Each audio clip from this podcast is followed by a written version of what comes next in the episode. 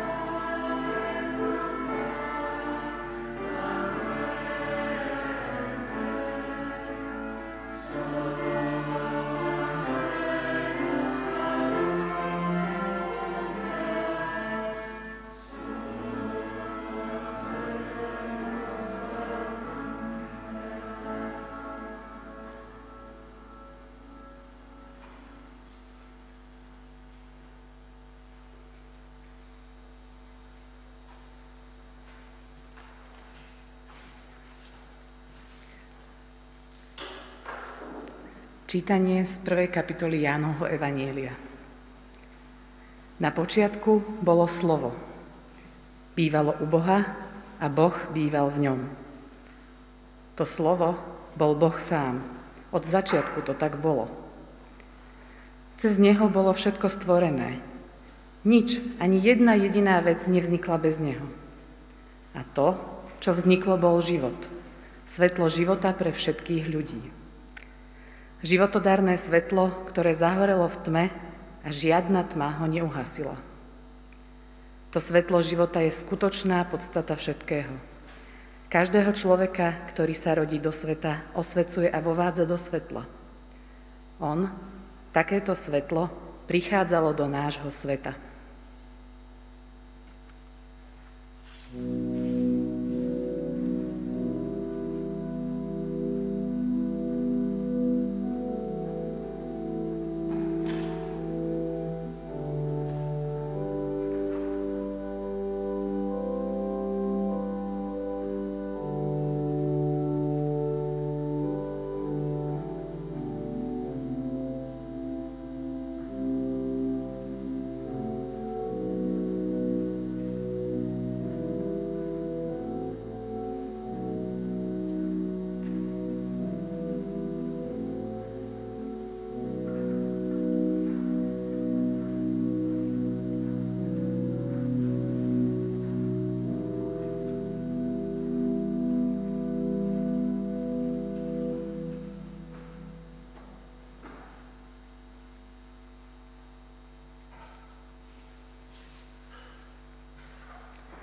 Druhé čítanie je z listu Efezanom. Veď kedysi ste boli tmou, ale teraz ste svetlom v pánovi. Žite ako deti svetla. Veď ovocie svetla je vo všetkej dobrote, spravodlivosti a pravde. Skúmajte, čo sa páči pánovi a nemajte účasť na neplodných skutkoch tmy. Radšej ich odhaľujte. Veď hamba je už len hovoriť o tom, čo potajomky páchajú. No všetko, čo svetlo odhalí, stáva sa zjavným. Veď všetko, čo je zjavné, je svetlo. Preto je povedané, prebuď sa, ty, čo spíš, a vstaň z mŕtvych a zažiari ti Kristus.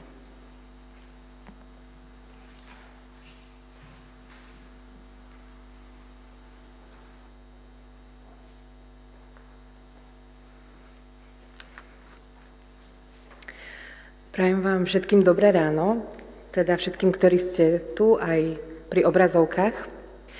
A na úvod mám jednu otázku. Boli ste sa tento týždeň prejsť v lese? A keď som si pripravovala túto kázen, tak som si spomenula, že minulú zimu som bola na vychádzke a šla som z Devína na Devinskú kobilu a odtiaľ som sa chcela dostať do Dubravky. Keď som vyšla na kobilu, začalo sa zmrákať. Kde si vzadu v mysli som vnímala, že je prineskoro a že sa nestihnem vrátiť za svetla. Napriek tomu som pokračovala v ceste a kým nad riekou za mojim chrbtom veľkolepo zapadalo slnko, ja som sa rýchlým krokom uberala k lesu.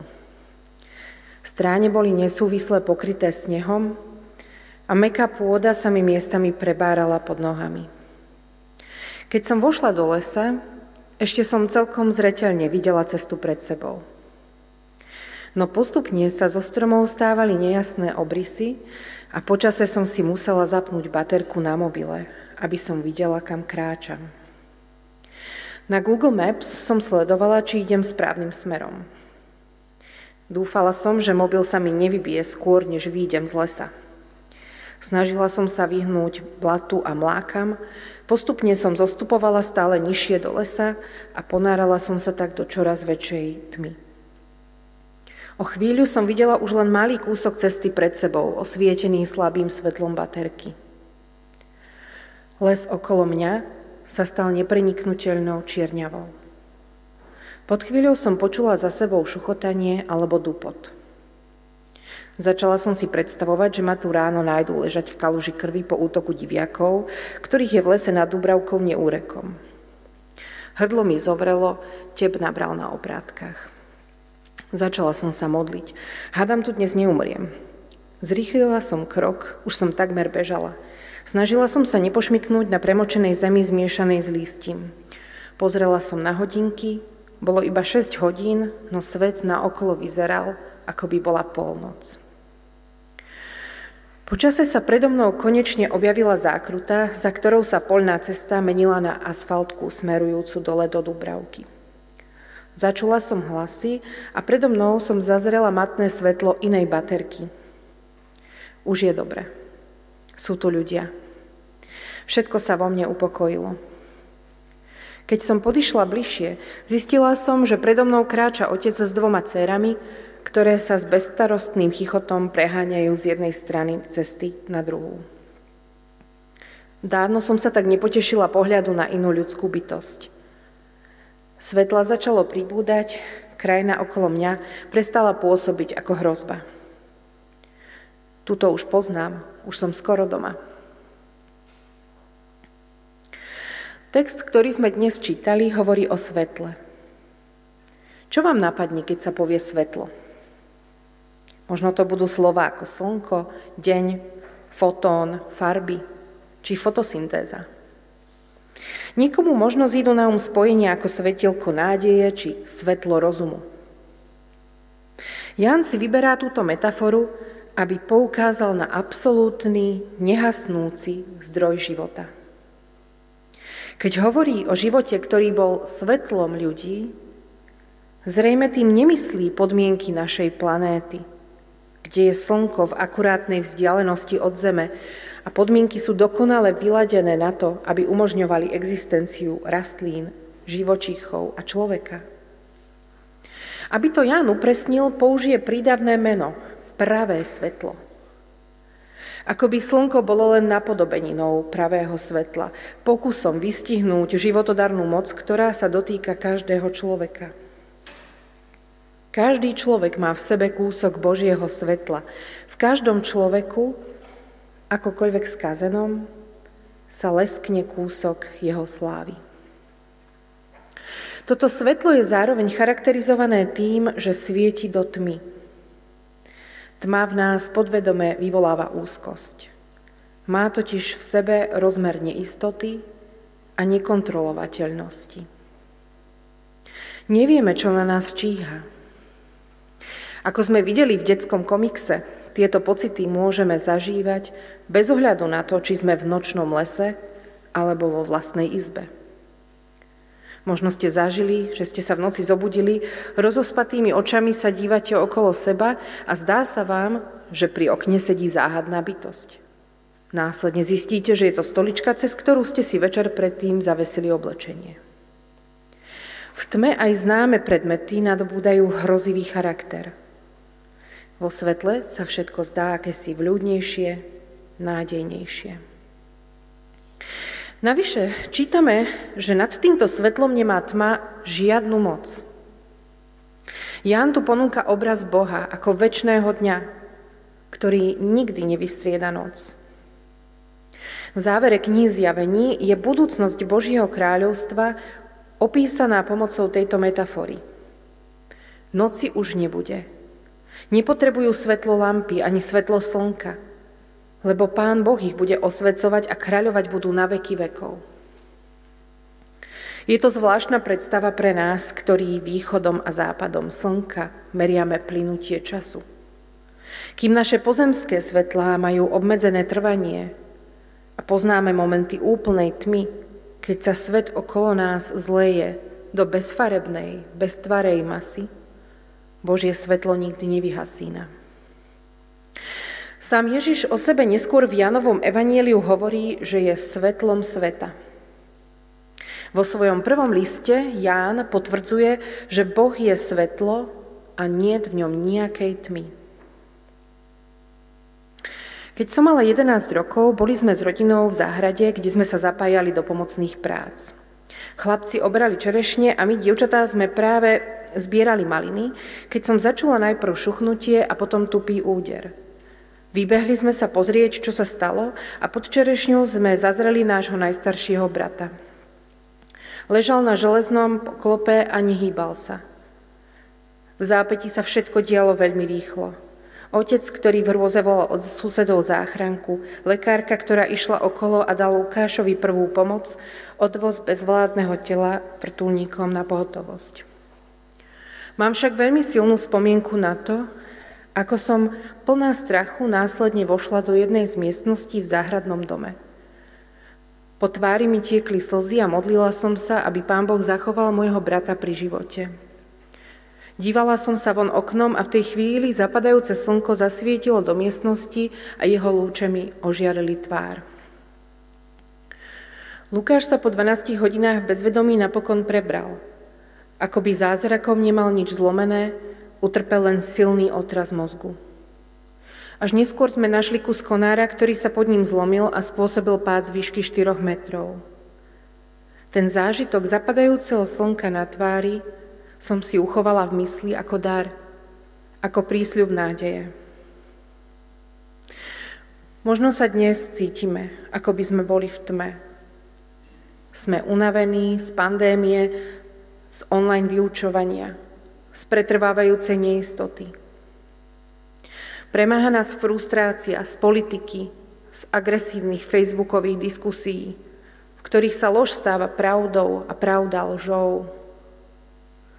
Trápime sa pre zdravie seba alebo svojich blízkych. Desí nás vízia klimatických zmien, ktoré ovplyvnia našu budúcnosť.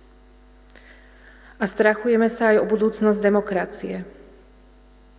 Možno nás tiež ničí to, že nevidíme zmysel svojich každodenných zápasov. Nedarí sa nám žiť život, aký by sme chceli. Dúfali sme, že sa nám podarí zmeniť naše návyky či charakterové rysy.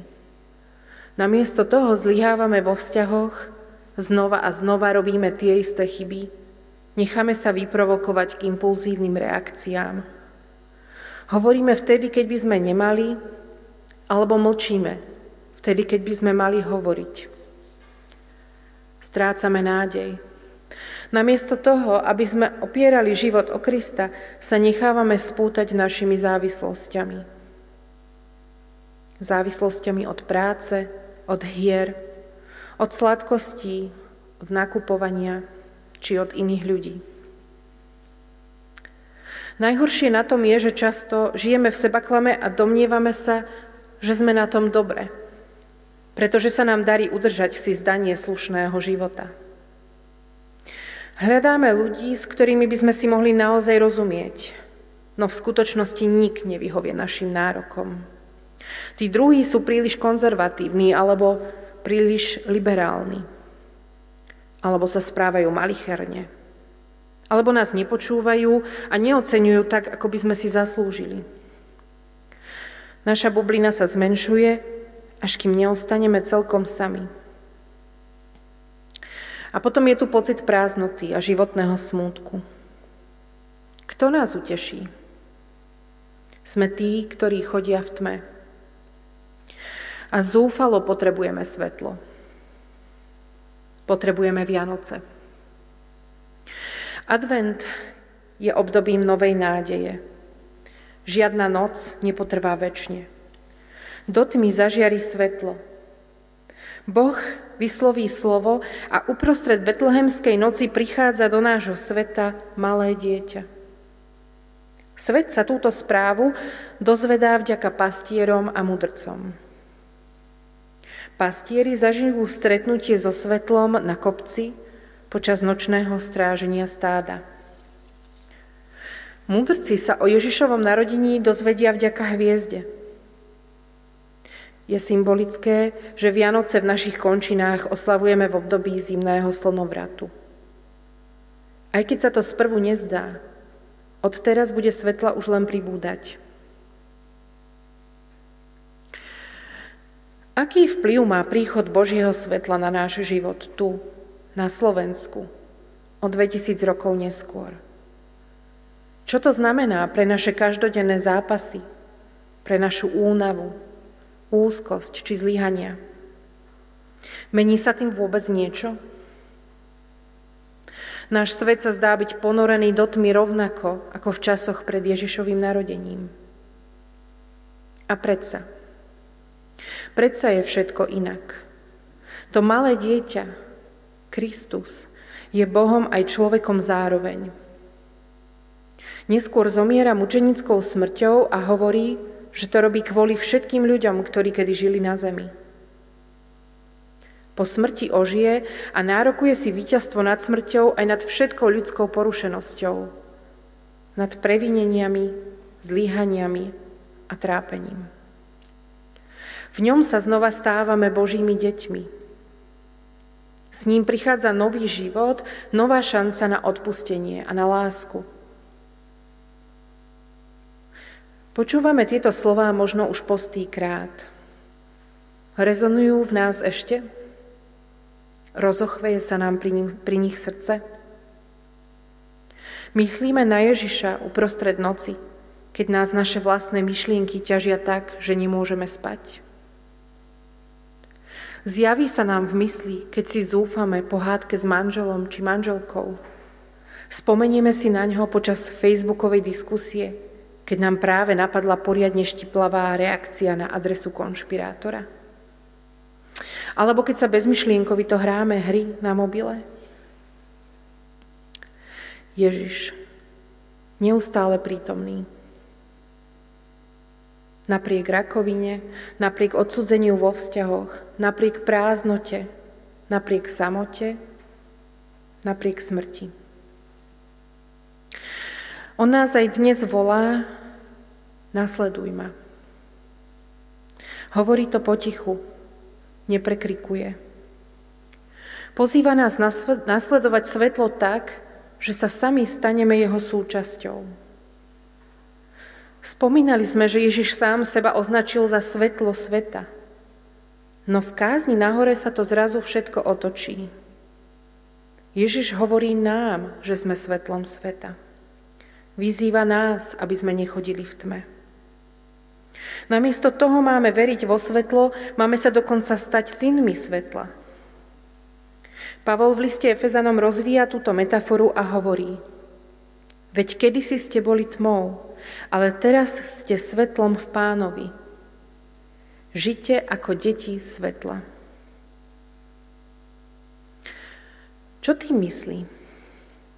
Máme sa stať nejakými éterickými bytostiami, ktoré sa na všetkých usmievajú, na každý problém majú optimistickú odpoveď, neustále vyžarujú dobrú náladu? Čo je vlastne to, čo sa od nás očakáva? Pavol v liste Efezanom vykresľuje obraz dvoch protikladných spôsobov života. Jeden z nich prináša ovocie svetla a druhý neplodné skutky tmy. Ako vyzerajú neplodné skutky tmy? Pavol hovorí, že ak hovoríme, že máme s Bohom vzťah, no pritom klameme a nerobíme to, čo je pravda, chodíme v tme. Jan zase vo svojom liste píše, že ak niekto hovorí, že je vo svetle a nenávidí svojho brata, je v tme. Táto tma je charakteristická tým, že si ju človek ani neuvedomuje. Ale kto nenávidí svojho brata, je v tme a chodí v tme, ba ani nevie, kam ide, lebo tma mu zaslepila oči. Naša neláska voči druhým ľuďom nás zaslepuje a najhorším dôsledkom takejto tmy je, že si myslíme, že sme vo svetle, zatiaľ čo v skutočnosti je to presne naopak. Potrebujeme teda zdroj Božieho svetla, aby sme videli samých seba v jeho pravde. Ako píše žalmista, v jeho svetle vidíme svetlo.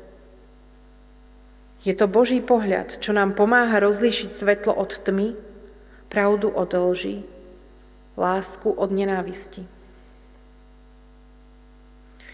A v čom spočíva ovocie svetla?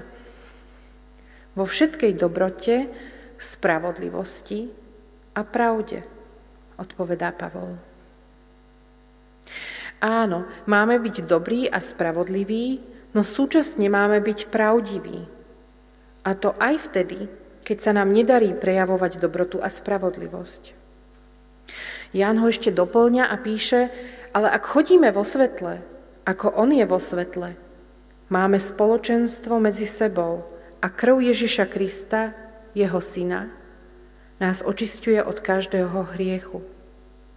Ak hovoríme, že sme bez hriechu, klameme sami seba a nie je to v nás pravdy. Ale ak vyznávame svoje hriechy, On je verný a spravodlivý. Odpustí nám hriechy a očistí nás od všetkej neprávosti. Výzva svetla je teda výzvou pravdivosti a pokánia. Pokánie, to staromodné slovo, sa ukazuje ako jediná cesta s tmy, ako skutočné svetlo na konci tunela. Na českej Wikipédii sa píše, že predstava pokánia je pre moderného človeka nielen neobvyklá, ale aj ťažko priateľná. Postup, ľútosť, obrátenie, odpustenie sa totiž nemôže stať všeobecným právnym pravidlom. A myšlienka, že obrátený hriešnik je cenejší než spravodlivý človek, je vo svojich dôsledkoch takmer anarchická. Áno, v jadre pokania je čosi škandalózne. Ale ako priznáva i Wikipedia, bez ohľadu na to je zrejmé, že len úprimným priznaním a odpustením sa dá spáchané zlo definitívne odstrániť. Žiadne ľudské spolužitie sa tak bez odpustenia a zmierenia nemôže trvale zaobísť a dokonca i právo nutne potrebuje rôzne karikatúry odpustenia, ako je premlčanie zločinu alebo prezidentská milosť.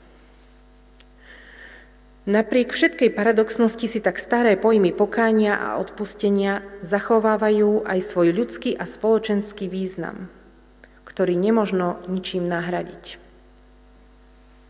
Takto píše Wikipédia. Význam, ktorý nemožno ničím nahradiť. Pokánie je totiž priznaním toho, že tma je aj v našom vlastnom srdci. Že nie tí druhí, ale my sami sme problém. Advent je obdobím príprav. Pripravujeme sa na Vianoce, nakupujeme darčeky, premyšľame nad tým, s kým Vianoce strávime a ako využijeme následujúce dni voľna. Je to tiež príležitosť na vnútornú prípravu, na prípravu srdca. Ján Krstiteľ podivuhodný kazateľ, ktorý ohlasoval Ježišov príchod, hovoril o tom, že sa máme pripravovať tým, že budeme vyrovnávať naše chodníky. Aj dnes sa pri návšteve význačnej osobnosti zvyknú v danej časti mesta opravovať cesty a rekonštruuje sa zanedbane pôsobiaca architektúra. Nazrime teda do vlastného vnútra, Dovoľme Božiemu svetlu, aby zažiarilo do našej tmy. Priznajme svoju bezmocnosť a požiadajme o odpustenie. Film poľského scenáristu Kristofa Kiešlovského Nebo rozpráva príbeh ženy, ktorá je na úteku pred spravodlivosťou pre vraždu drogového dílera pri ktorej zahynuli ďalší nevinní ľudia. V jednej scéne sedí v kostole a rozpráva sa so svojím priateľom. Najprv vidíme záber na prázdnu spovednicu a následne sa kamera zamerá na dvoch ľudí, ktorí sedia v jednej z kostolných hlavíc. Žena hovorí, veľa som toho pokazila. A urobila som niektoré naozaj hlúpe, hlúpe veci. Mnohokrát som klamala svojej mame a sestre.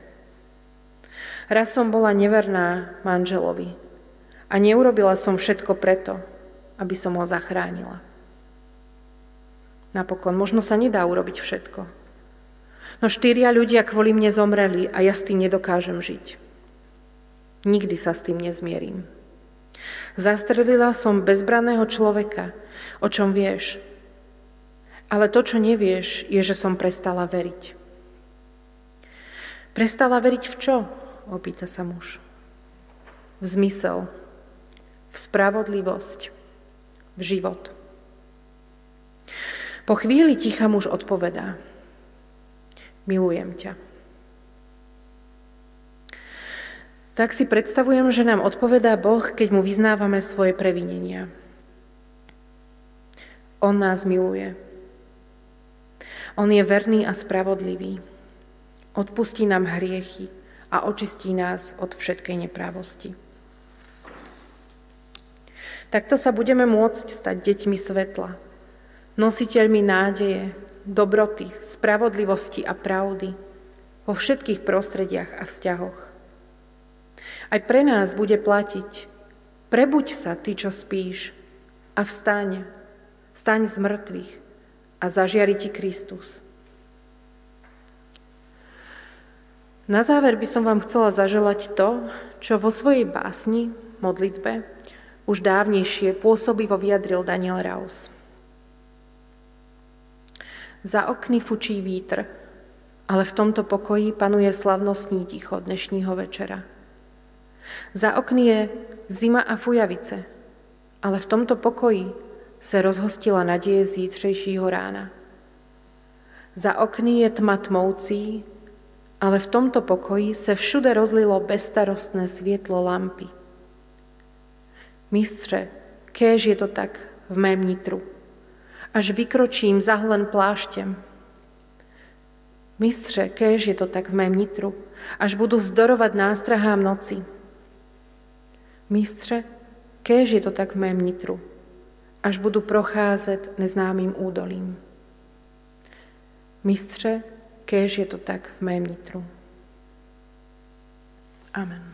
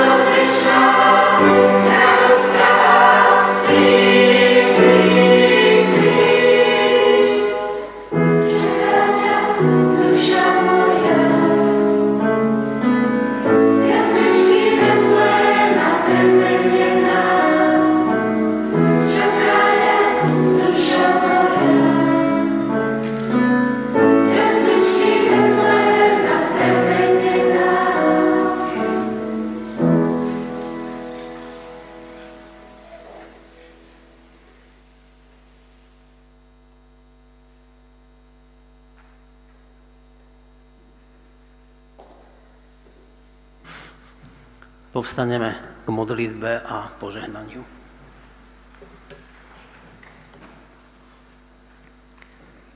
Náš Pane, ďakujeme Ti za to, že môžeme vedieť, že do našich životov prichádza svetlo nádeje. Svetlo, ktoré síce osvecuje moje vnútro a tak sa niekedy ťažko pozera na to, čo viem, že som spravil zle. Že viem, že v porovnaní s Tvojim slovom som konal úplne ináč. Nepovedal úplnú pravdu,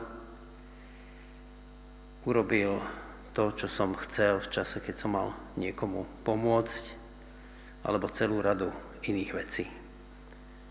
A tá nádej z toho svetla prichádza v tom, že môžem vedieť, že dostávam Tvoje odpustenie, Tvoje odpustenie vykúpené Tvojou krvou. Ďakujem ti za to. A prosím ťa veľmi o to, aby si mi dal silu byť potom svetlom o tvojom slove v prostredí, do ktorého si ma postavil. Uvedomujem si, že to nie je v mojej sile, ale len s tvojou pomocou to môžeme dokázať. Ďakujem ti za odpustenie, ďakujem ti za to, že môžem mať vzťah s tebou. Amen. Nech nás odsvetľuje svetlo Tvojho slova, svetlo Tvojej lásky a nádeje, svetlo Tvojej obete. Nech nádej poslaná na tento svet v podobe dieťaťa do Betlehema žije v nás aj v tomto čase. Pokoj a milosť Pána Ježiša Krista, láska Božia a účastenstvo Svetého Ducha nech je so všetkými vami. Amen.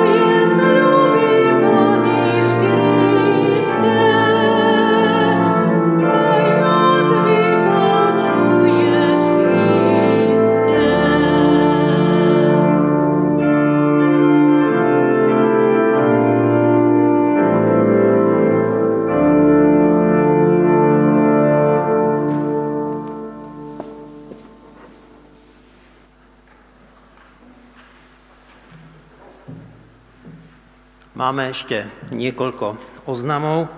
Najprv som chcel poďakovať za vstup k vapôčkám a mráčikom, za piesne aj za komiksy a obrázky, ktoré nám pripravili. A okrem toho kvapôčky pripravili pre deti ale aj pre tých nás o niečo starších, také pracovné listy, také pracovné otázky o svetle a môžeme si ich nájsť potom na takom linku na YouTube, ktorý tam ten link bude k dispozícii. Informácie, ktoré máme, sú pomerne veľmi jednoduché. Záznamy z bohoslúžieb nájdete na videu na YouTube Církvy Bratskej a tiež na našich www stránkach a sú tam aj podcasty na podcastoch Církvy Bratskej Bratislava. Zároveň vás pozývame na bohoslužby, tak ako vždycky o 10. hodine v nedelu a budú v takom istom režime ako teraz. Ak sa chcete zúčastniť bohoslúžie osobne, je potrebné, aby ste sa na to ohlásili, lebo je potrebné zachovať ten predpísaný počet 30 ľudí v tomto našom priestore, v našom kostole. Bližšie informácie o tom nájdete na našich webových stránkach.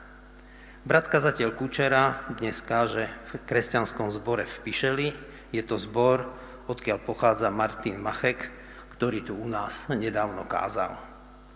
Finančnú podporu zboru vám ďakujeme za všetky príspevky, ktoré nám posielate a tiež dneska máte možnosť ich dať aj v, po vestibule do košíka alebo do tej schránky. Prajeme vám peknú a požehnanú nedelu.